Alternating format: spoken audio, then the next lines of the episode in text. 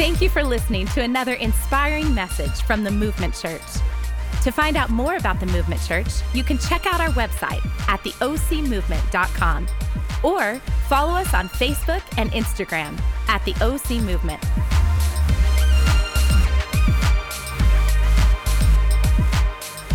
Good morning. Good morning. Good morning. Let's try that again. Good morning, Movement Church.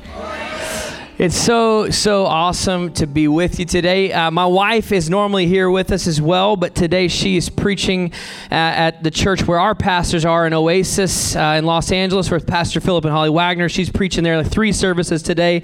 She told me to send uh, my love to you, but I'm not going to. So, you know, it's fine. It is what it is. So, no, anyway, she, she wished she could be here with y'all as always. And I want to say thanks for letting us be able to do that. We're able to go because both of us can speak, and we have a, a great communications team here as well that we're we're able to help out other churches take some breaks and, and, and get a little reprieve in a 52 Sunday sermon. Because every time we get up, you expect us to hit a grand slam. Every time.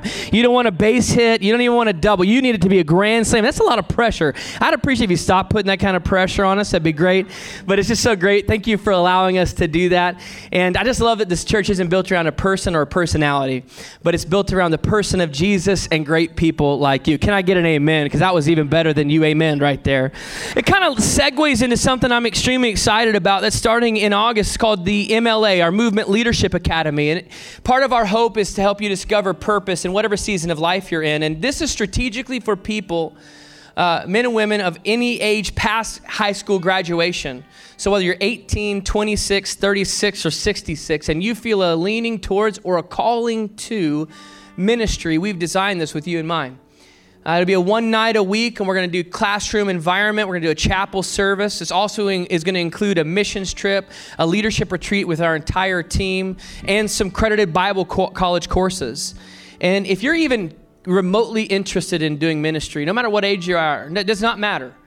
If you're a single mom, we've designed this with you in mind. If you are working for corporate America, you can do this. If you just graduated high school or you're in the middle of college, I'm telling you, this might be the place for you. If you're even remotely interested, text the word MLA to the number on the screen and just show up for the interest meeting on August 9th. We'll give you all the information. You can find out and decide there if this is right for you. But we really, uh, we're stoked about this and what this is going to mean for your future and the future of Orange County. And man, I sure would love to partner with you as you unpack, or rather see God unpack his call on your life. Amen? Amen just means I agree. Oh, and the pastor's really good looking. Amen? Hey, there it is. That's what I like. So, we are in week three of a series called Stranger Things, a series on the Holy Spirit. And if you missed either the previous weeks, you've got to go back and get the podcast. I'm excited about today as we unpack the gifts of the Spirit. That's the title of my message. And this is all founded, our, our staple foundational scripture is found in Acts chapter 19, which is 25 years, everyone say 25 years, 25 years after the beginning, the start of the church. So, two and a half decades into this, one of the chief apostles or the writers of the New Testament named Paul is traveling through the interior to a city or a place called Ephesus. And in verse 2 of chapter 19, he encounters some followers or disciples. Look at this. It says, There he found some disciples. That's an important phrase. That's referring to someone who is a Christ follower. Not just somebody who he just found, but somebody who has surrendered their life to Jesus. And he asked them, look at this, did you receive the Holy Spirit when you believed? And look at their answer. They said, What you talking about, Willis? That's a paraphrase. They said, No. We we've not even heard that there is a Holy Spirit. And my, my greatest fear is that that's still the case today. That there's a lot of people who believe in God and Jesus and are even on their way to heaven, but have not experienced the power of the Holy Spirit. And that, I believe, is because the Holy Spirit's been given a bad rap. maybe it's your, par- your paradigm of what the Holy Spirit is or who the Holy Spirit is, maybe based loosely on Hollywood, maybe a, a movie with Steve Martin or Chevy Chase or others like that, depending on your generation. And, or maybe you think of someone who wears too much makeup and has really big hair and is on television. And maybe you just have no insight at all I think along the way, people have begun to reject the Holy Spirit, not because they're rejecting God, but because they're rejecting the packaging, the way they've seen the Holy Spirit presented. And so, as a result, in this country and abroad, we've seen a pendulum swift, swift, shift. Where you've got this one side over here that I would call an overemphasis of the Holy Spirit, where there's so much that it just gets a little bit weird. I call that overemphasis the banners and barking. It's kind of strange, and hence the name Stranger Things. You would, wouldn't want to bring your friends there because, like, what is has like a circus show in here? But there's also another shift of the pendulum, which is actually a little more frightening. That's what I would call an underemphasis of the Holy Spirit. People and churches filled with people who know God the Father, God the Son, and God the Holy Bible, but don't know who the Holy Spirit is, haven't experienced Him. And I believe there's a radical middle.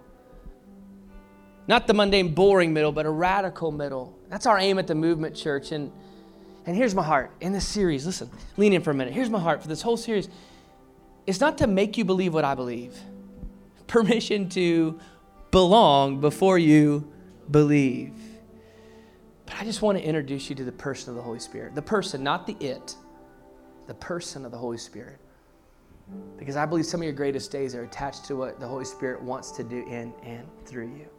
Week one, we talked about the definition of the Holy Spirit, which just means wind. And I just encourage you to let God put a little wind in your sails so you're not stuck in the doldrums of life. In week two, we talked about the power of the Holy Spirit. And we unpacked the word Pentecost and how God's given us the power to accomplish His plan for your life. And God's plan for your life is too big for you. You need the power of the Holy Spirit at work in your life. So do I. And I want to challenge as we dive into week three. Would you take some notes today? I've got a lot to preach in 30 minutes, and I preach faster when you're taking notes. So you can text the word notes to the number on the screen, and we're going to dive into this today. And and really to see what God can and wants to do. But before I dive in, would you just let me pray for us today? Not for you, for us, that God would open our hearts and our ears. And, and here, here it is our expectation. Oh, man, to just raise our expectation of what the possibilities are. Would you bow your heads and close your eyes as you're pulling out your phones to take notes? Let's pray. God, we thank you for what you're doing in this place. We thank you that you're already here. And now, God, we just raise the level of our faith and expectation. We want to see not the mundane, not the ordinary, not the regular, not the yesterday, but God, we want to see the fullness of what you have for us. In Jesus' name I pray. Amen and amen. Well, today I want to talk to you about the gifts of the Spirit. And I want to talk to you about three gifts that I believe God has specifically for you and for me. I'm going to run through these pretty quickly, so take notes. I'm telling you, I think it'll be worth it. Number one, the first gift I want to talk to you that God wants for you is eternal life. Write that down eternal life. Listen, we're headed at life speed towards eternity. There will be a day where you will breathe your last and you will stand before Jesus. And there is one of two directions that we are going to go. And here's the good news found in Romans chapter 6, verse 23. It says this The wages of sin is death.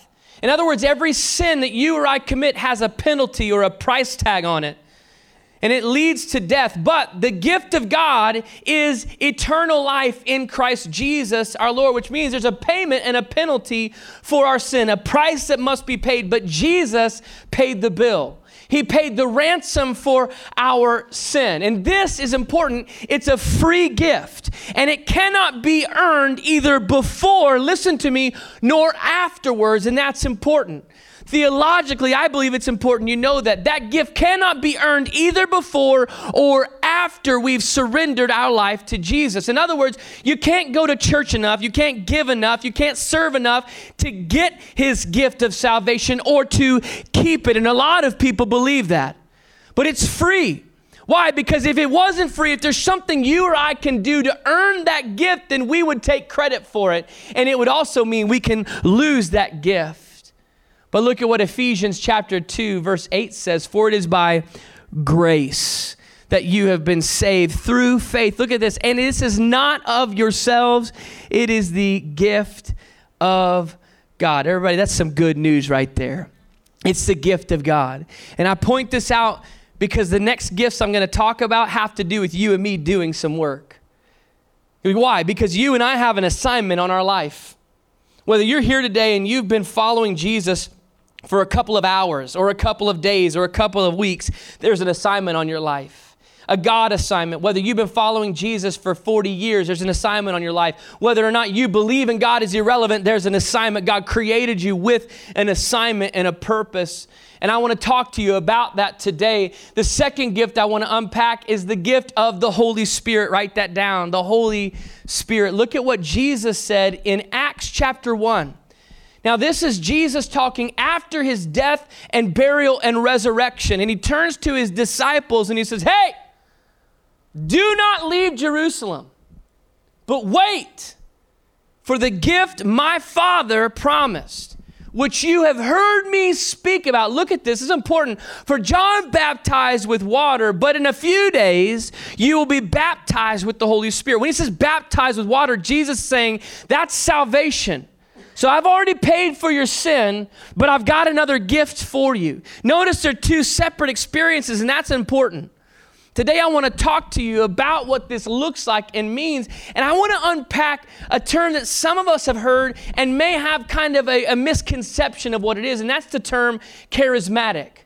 So, in the first series of this, the first week of the series, we unpacked the definition of the word Holy Spirit. In the second week, we unpacked the definition of the word Pentecost. Today, I want to just unpack the simplicity of the word charismatic. It's a Greek word, which is the language that your New Testament, your Bible, was written in. And it's not someone or something crazy. It simply means two words. And this is the third gift I want to talk about. That's spiritual gifts. Charismatic literally translates to spiritual gifts. It's what I want to speak about for the duration of our time together. And here's what you need to know God has spiritual gifts for every single person in this room. Another translation says divine enablement. Divine enablement. Look at what the scripture says in 1 Corinthians chapter 12. Now, about spiritual gifts, brothers, and I could add sisters, I do not want you to be ignorant. Now, the word ignorant here doesn't mean stupid, it just means that they didn't know. Why? Because there was a pendulum swift even in that shift, even in that day and age. And I think there's a lot of confusion that surrounds spiritual giftings. And honestly, if I may, may add, I believe there's some incorrect theology. I want to actually address that. I don't usually address theology from a church service perspective, but today I'm going to because I think it has contributed to the pendulum shift. And as a result, there are many Christians walking on around this planet today not experiencing the fullness of the power of the Holy Spirit. Some people, in fact, entire denominations, believe that spiritual gifts and miracles died with the last of the apostles. So, the original apostles that were following Jesus, that started the early church, the very beginning of the church, a lot of people believe that when they died, spiritual gifts and miracles and signs and wonders ceased. It's referred to as cessationism, which means that if even one miracle has happened since then, they haven't ceased. And you know how I know miracles are still taking place? Because Megan said yes when I asked her to marry me. Can I get an amen? I mean, look at this. There's not a lot to behold, but she's like, baby, I need all of that. Listen, the Bible refers to Jesus as the great physician, one who still heals. And I got to give you just a little bit of insight. He didn't hang a sign up on the wall and say, We're closed for business. I'm no longer doing miracles because the apostles have died. God still does miracles today. They have not seceded. And again, I think that so many freaked out and the pendulum has shifted because of one gift. Not because of all of the gifts, but because of one gift and the packaging. People don't have a problem with the gift of faith and mercy and healing, they have a problem with the gift of tongues. Yeah, did y'all just feel awkward right there? And we're going to talk about it, not this week, next week. So come on back. That's my teaser. I would love the gift of mercy and faith. Man, if I could have the gift of healing and walk into a hospital and pray for the sick and they get out, that would be freaking awesome. But the packaging surrounding one gift has led to controversy and the pendulum shift, and people, entire denominations have taught people to avoid the gifts of God. And I just got to encourage you with something right here, right now. All eyes look up here. Nobody moving around. If God has it for us, then we don't want to avoid it. If He's put it in the Word, we don't get to choose to believe the things that we feel comfortable about. And you need to know this is the truth. You can get mad at me if you want to, but I didn't write your Bible.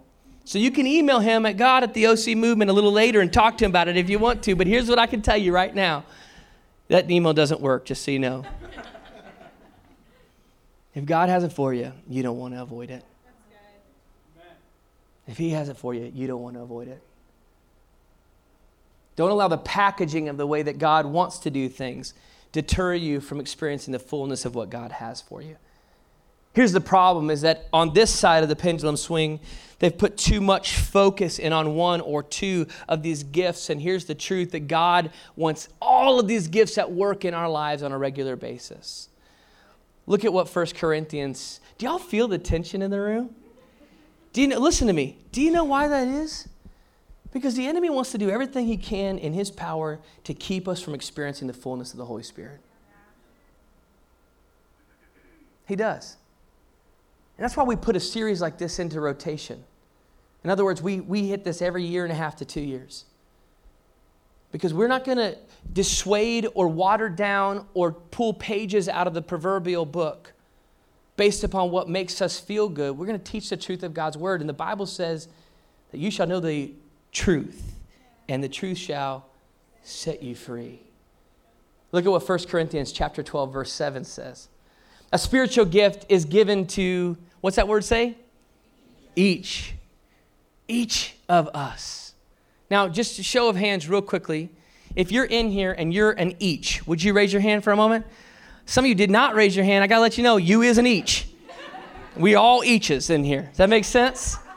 That means every single one of us is included in this scripture. But look at what it says. Can you put that scripture back up? A spiritual gift is given to each of us so that we can be a little bit strange and crazy. No, no, it doesn't say that at all. It just says so that we can help each other. That's the purpose of the power of the Holy Spirit at work in our life. And the enemy is doing everything he can to keep you and me from experiencing this in our life. And He's been doing it since the beginning of time, He's been doing it for millennia. So here's what I want to tell you a few things that spiritual gifts are not. I'm to just kind of unpack a few things that spiritual gifts are not. I want you to write these down. Number one, spiritual gifts are not natural talents. So some of you think, man, I'm just naturally awesome. And yes, you are. But these are not natural talents. Spiritual gifts take place when you are born spiritual. When you say yes to who Jesus is, then something begins to shift on the inside. Let me tell you another thing spiritual gifts are not fruits of the Spirit. The Bible talks about in Galatians 5 that there are qualities or characteristics that should be at work or evident not just in words that we speak, but in our lifestyle if we've said yes to Jesus. There are nine qualities love, joy, peace, patience, kindness, goodness, gentleness, faithfulness, and self control. And the fruits of the Spirit should be at work in all of us, but not all of the gifts. God's given specific, unique gifts to each of us. Let me tell you another thing that spiritual gifts are not. They are not signs of spiritual maturity. And that should be some good news for some people. You see, sadly, we, we've elevated one gift over another. And last week we talked about how when I am filled with the presence of the Holy Spirit, it doesn't make me better than you, it makes me better than me. I just, I'm not good enough to be who God's called me to be. I need Him at work in my life. The fourth thing that spiritual gifts are not worth writing down is they're not given to the elite few, they're given to all Christians. All that have said yes to Jesus. I want to give you a, a quick historical lesson for a moment. You see, in the Old Testament, there are only a few people who had these gifts, and they were referred to as priests. But in the New Testament, in Acts chapter 2, the Bible says on the day of Pentecost, the Holy Spirit was poured out on his people, and something shifted in that moment. Everybody, listen for a moment. It was no longer special gifts reserved for the clergy and the priests and the spiritual elite, but it was for everything. And in that day, in that moment, it actually freaked out the followers of Christ because it was actually given to all people and not just Jews. He was saying, hey, this is for you. The problem is, after the passing of the apostles, when the apostles died off, the church drifted. Do you like that? They drifted. It's like a little motion I've got here. After the dying of the apostles, the church drifted back, and then we started reintroducing terms for the spiritually elite that are not found in your Bible. That term was clergy, and it means one who reads.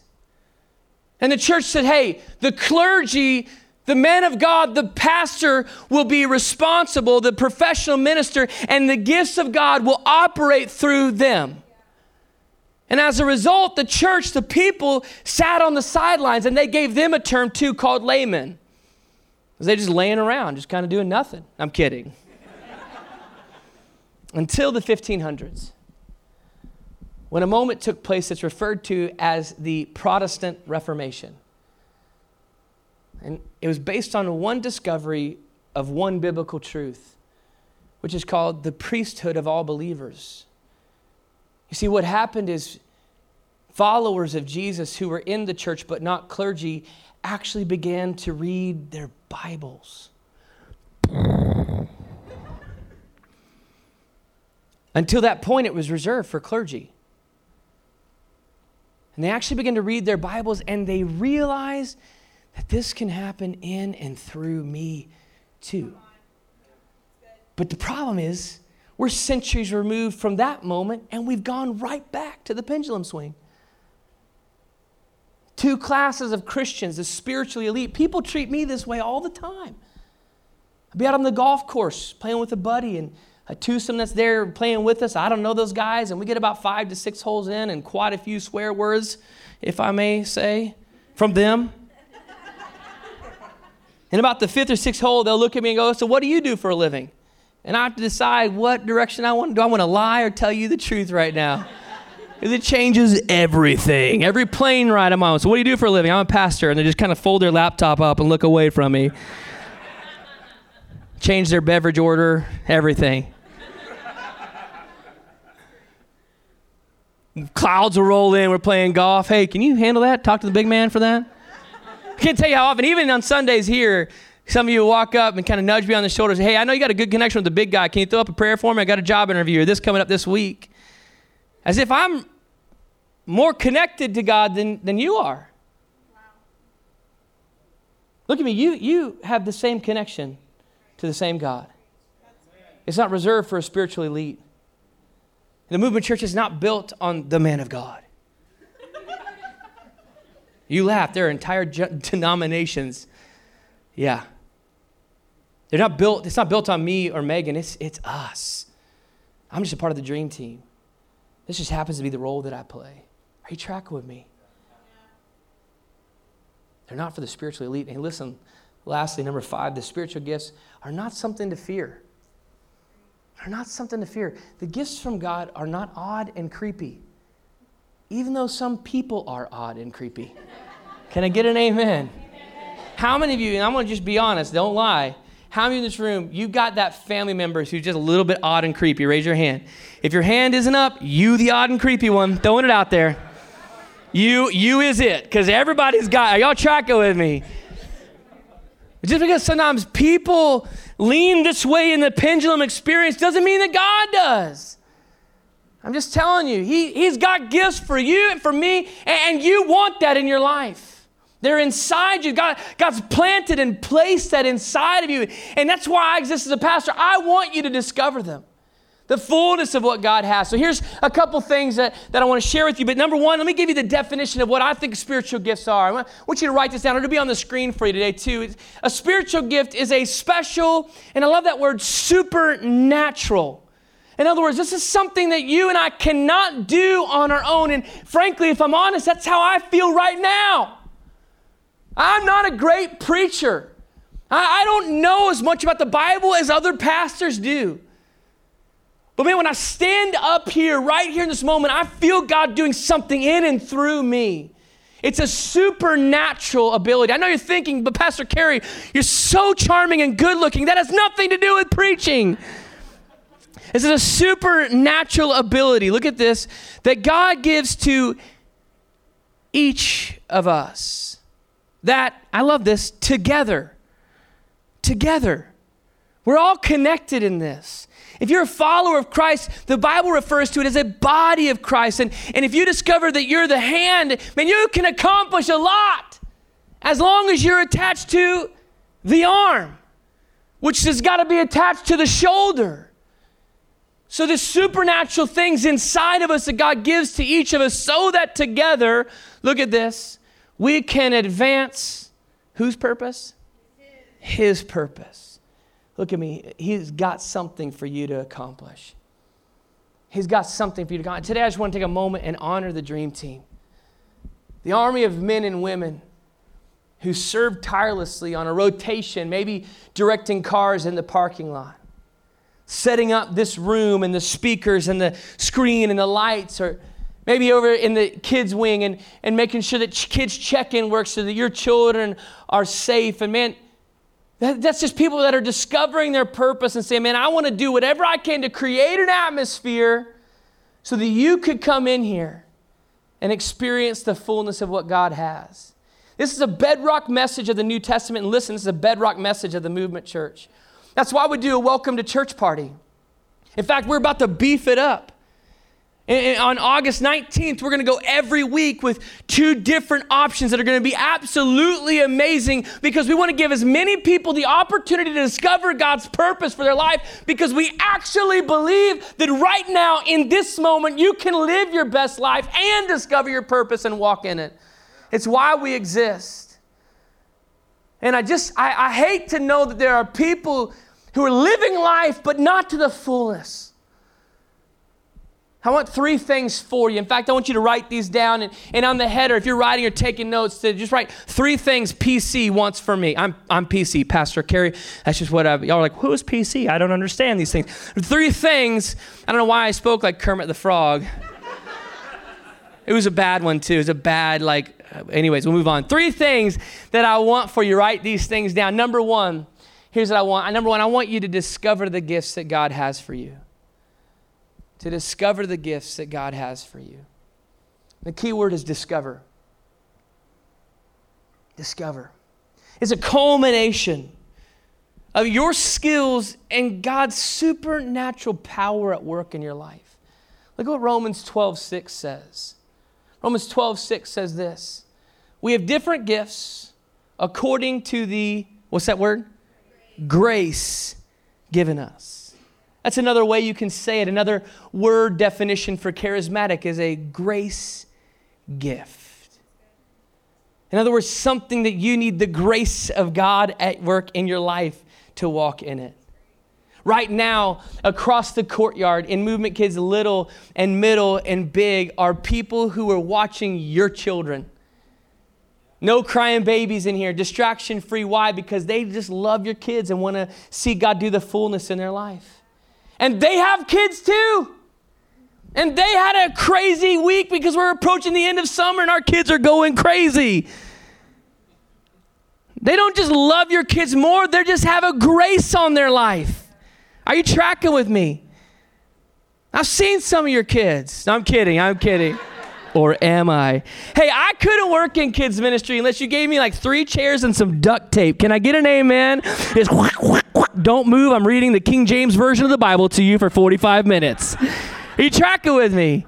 It's a grace gift. It's a grace gift. 50% of our worship team was at summer camp Monday, Tuesday, Wednesday, Thursday with six different worship journeys, screaming their heads off, cheering for teams, for things that don't matter at all to life, and just loving every moment of it, waking up until 1 a.m. and getting up at the butt crack of dawn. Yes, I did say that, only to do it again, and they paid their way to get there. Yeah! They can't even talk today. David couldn't sing the full song because he doesn't have a voice. Is that because he's that awesome? Well, yeah, but also because it's a grace gift. You ever been on a missions trip before? Anyone? You go on a missions trip and you go to like the. I went to Haiti one time.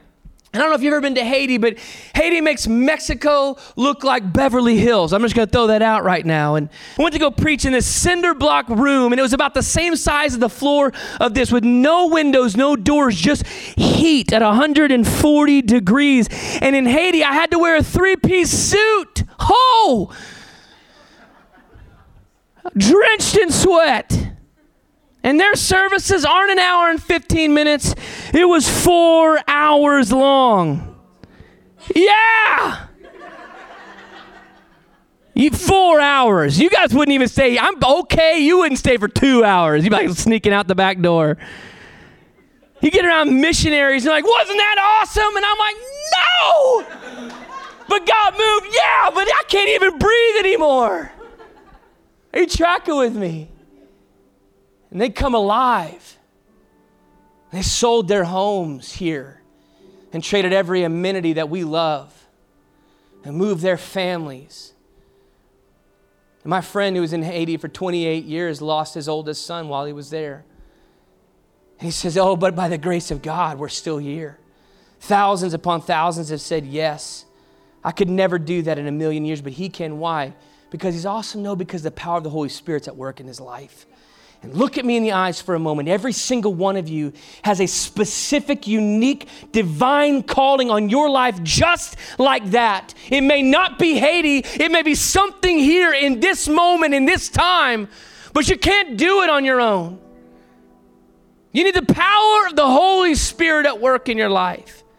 Well, how do I find that out? Well, I'm so glad you asked. We have Next Steps courses starting on August 19th. It's why we exist. Look what Psalms 139 says. This is God's heart for you. Verse 13 says, For you created my inmost being, the very thing that makes me come alive on the inside. You created that, God. And you knit it together, and you formed and fashioned it in my mother's womb. And I praise you because I'm fearfully and wonderfully made. I love this next portion of the scripture. Your works are wonderful. And I know this full well. I know this full well. I want you to walk in the fullness of your purpose. Another way that we say it is God's design in me reveals God's design for me. Number one, discover your gifts. Number two, develop your gifts. Develop them. Why? Because as, as you grow in your faith, gifts change and mature just like we do. In 1 Corinthians 14, it says this follow the way of love and eagerly desire spiritual gifts. In other words, run after it. Go, God, what do you have for me? I want the fullness of what it is that you want in and through me. I want God to wake up the dream inside of you. That you don't just marginally get by, but you recognize He's working on your behalf. Paul, one of the chief authors of the New Testament, was writing to his younger brother in the faith. And we read this in 2 Timothy chapter 1. And he said to Timothy, Hey, for this reason, I remind you to fan into flame the gift of God which is in you. And that's what I feel is my purpose. Say, come on, fan into flame the gift of God. Don't just exist. Don't just breathe air. Don't just work the job you have and just have a family. Be who God's created you to be. But you got to let the Holy Spirit unlock that on the inside. That leads to my last point. Discover the gift that God's given you, develop the gift that God's given you, and then do something. Come on, do something. I mean, the church is, is already full of people who know more about God but are doing nothing with it. In other words, use the gift that God has given you. When I turned 18, I was like, you know, I got to do things that men do. I'm 18 now. I was from Texas, and that's not how I sounded, but it sounds good right now. I'm gonna go camping, sleep on the dirt. You like that voice? That's better than the Kermit the Frog, I think. I was like, I need to go hunting. If you're a, a part of PETA, I for, forgive me. The Bible says you're supposed to forgive me, so just uh, hang on. Let, listen to the end of the story. I need to go hunting. Deer hunting, get some venison. We're in Texas, is what we do. By the way, if you've never had venison in chili, you haven't lived, but we'll move on. I'm 18 and I don't own a gun. I don't own a rifle. I don't own anything. Tell my wife, I, my wife, she, we were dating at that time. I, I need to go hunting and I need a rifle. She's like, why do you need to go hunting? I'm, like, I'm a man. It's what we do. I turn 18 and she invites me over to her parents' house and I walk in and she hands me this present, and there was a Savage 270 rifle with the scope already mounted. I was like, yeah, that's why I'm gonna marry you, woman. And that's not how I sounded either. She's not here, I can get away with that. I mean, it was awesome. Woodstock scope is ready. I'm ready to hunt. Well, now I'm 38. It's quite a few years has passed.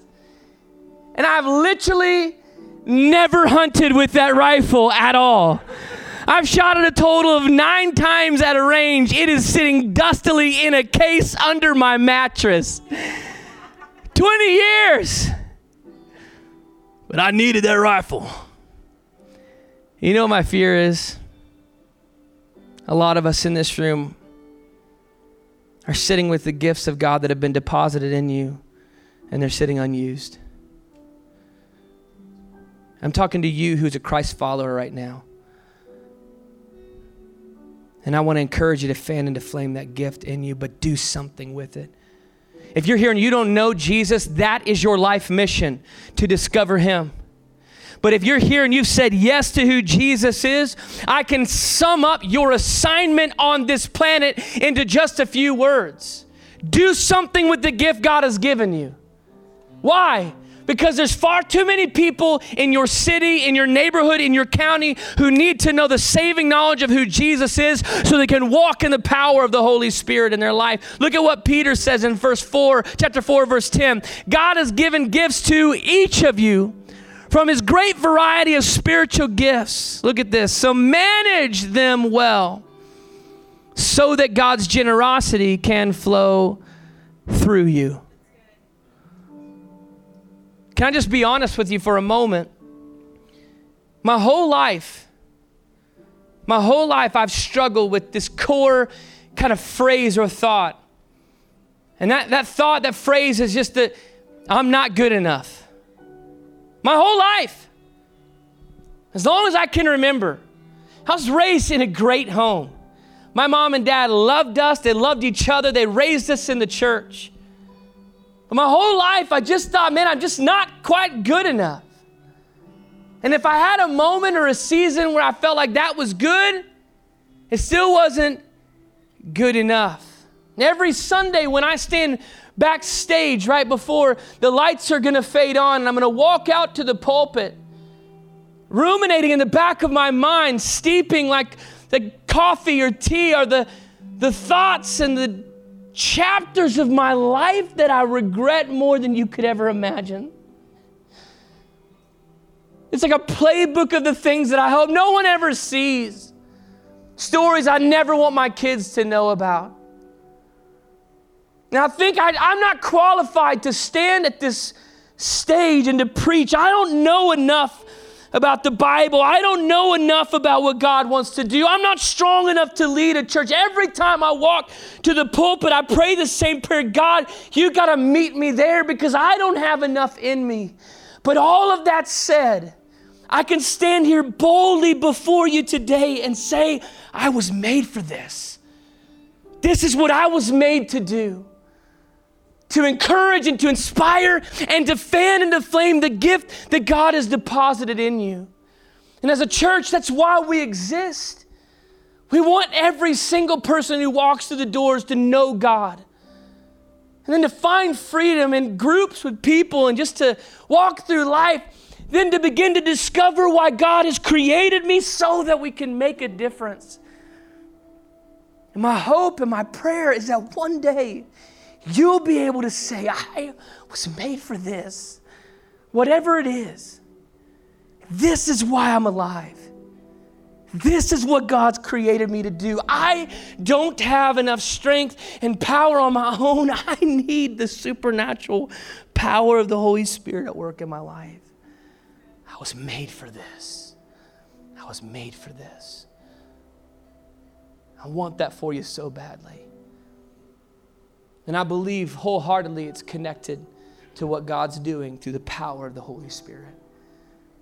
If you're here, I just want to pray for us today. If you're here and you say, you know what, I, I, I want to walk in the fullness of the purpose God has given me, would you just raise your hand? And it doesn't matter who you are. Okay, awesome. I want to pray for us today. Can we do that?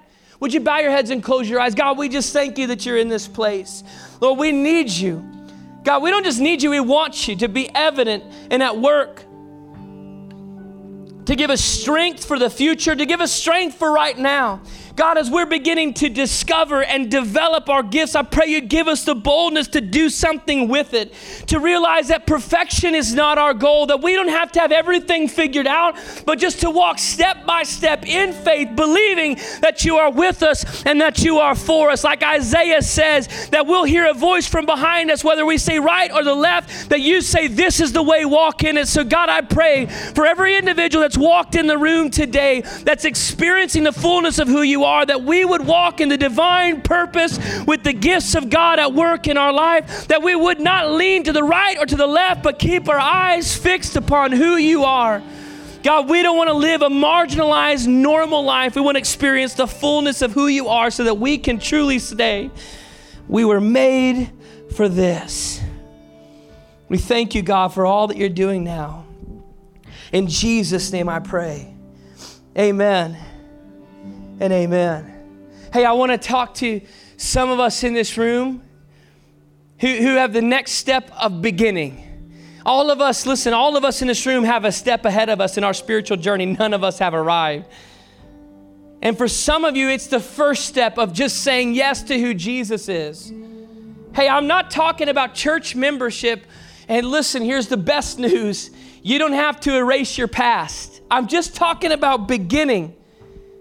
It looks a little like this. It's, you know, I've been driving the car of my own life, but it's not getting me where I want to go, or more importantly, where I'm called to go. So today, I'm going to surrender and give Jesus permission to drive the car of my life.